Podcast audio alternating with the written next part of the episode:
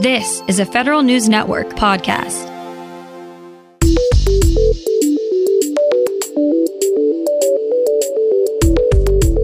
Coming up on today's Federal Newscast, President Biden wants political appointees to keep their hands off the work of federal scientists.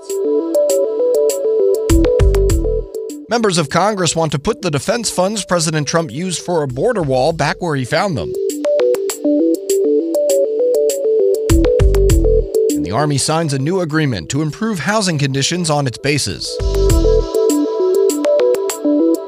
These stories and more in today's Federal Newscast.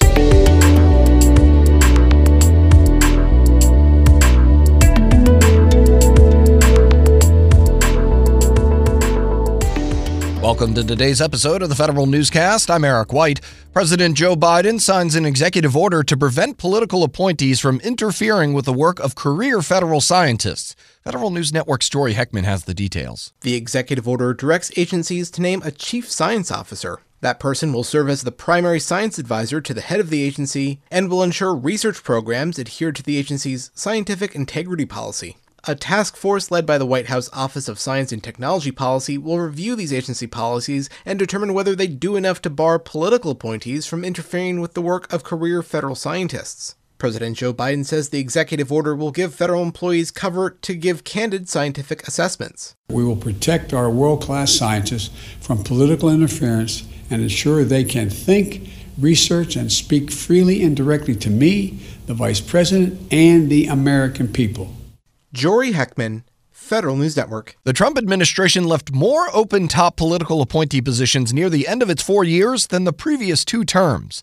Federal News Network reviewed data from three previous Plum Books. The Trump administration ended its term with 1,583 appointee vacancies. The Obama administration left in 2016 with 1,260 vacancies.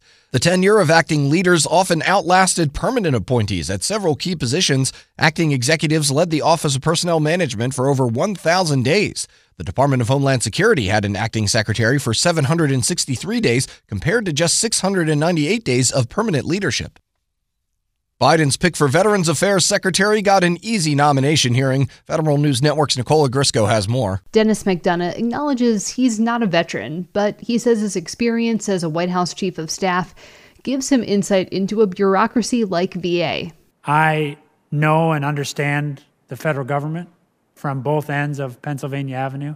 I can unstick problems inside agencies and across agencies. The Senate VA committee plans to vote on McDonough's nomination on Tuesday. Several Republicans say they plan to support his confirmation. Nicola Grisco, Federal News Network. The Trump administration used Defense Department funds to build parts of a border wall. Now Congress wants that money back where it originally put it. Federal News Network Scott Massioni reports. House Armed Services Committee Chairman Adam Smith says he's working with appropriators and the Defense Department to figure out how Congress can restore military construction funding to the Pentagon. Former President Trump took about $3.6 billion from the Defense Department to build parts of a border wall. A little less than $1 billion of that money has been actually spent. Smith told Federal News Network that lawmakers are now trying to figure out what red tape they and the Pentagon need to sift through to reverse the transfer of funds. Scott Massioni, Federal News Network. President Joe Biden is expected to ramp up the use of the Defense Production Act, especially in his first year in office. The DPA allows the government to direct businesses to make products in the interest of national security.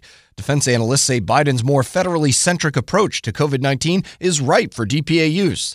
The administration is expected to grant contracts for vaccine plungers and protective gear to battle the pandemic. The Army says it secured more than $1 billion in new private sector funding to help improve housing conditions on its bases. More on that from Federal News Network's Jared Serbu. The arrangement comes by way of the private firm Lendlease, which owns tens of thousands of on-base homes as part of the Army's privatized housing program. The company proposed a financing arrangement with new investors that will let it renovate 12,000 homes on 5 large bases and build 1,200 more new ones. The locations include Fort Hood, Texas, Fort Campbell, and Fort Knox in Kentucky, Fort Wainwright, Alaska, Fort Drum, New York, and Army housing in Hawaii. Jared Serbu, Federal News Network. 200 small businesses have been given the go-ahead to begin competing for work under the CIO-SP3 government-wide acquisition contract. The National Institutes of Health IT Acquisition and Assessment Center won its protest on January 26th, thus lifting the stop work order. NITAC made the awards in May, but protests delayed the small businesses from being able to complete the task orders. NITAC also says the solicitation for the follow-on GWAC, known as CIO-SP4, will be posted in early March. Virginia Congressman Jerry Connolly continues his push for more money for IT modernization. Federal News Network's Jason Miller tells us how. It hasn't worked yet, but Congressman Jerry Connolly hopes a third time is a charm. He wrote to House leadership yesterday asking them to include the Biden administration's proposal of $9 billion for the Technology Modernization Fund in the next pandemic relief bill. Connolly says the funding will begin to address the need to improve IT, or agencies will be unable to deliver critical services to the public. The chairman of the Oversight and Reform Subcommittee on Government Operations wrote to House leaders over the summer, as did his Senate counterparts, but they failed to secure additional TMF funding. Jason Miller, Federal News Network. And the IRS names its first chief taxpayer experience officer to help lead the overhaul of its public-facing operations. IRS Wage and Investment Commissioner Ken Corbin will serve in this new role and will work closely with the National Taxpayer Advocate. This is the first senior leadership role that IRS created under the 2019 Taxpayer First Act.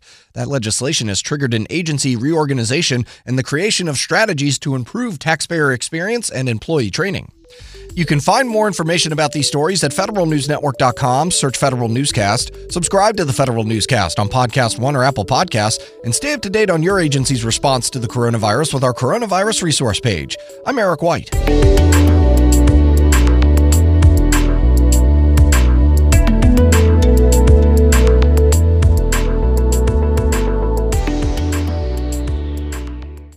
This holiday, whether you're making a Baker's Simple Truth turkey for 40 or a Murray's Baked Brie for 2, Baker's has fast, fresh delivery and free pickup, so you can make holiday meals that bring you all together to create memories that last. Baker's, fresh for everyone. Free pickup on orders of $35 or more. Restrictions may apply.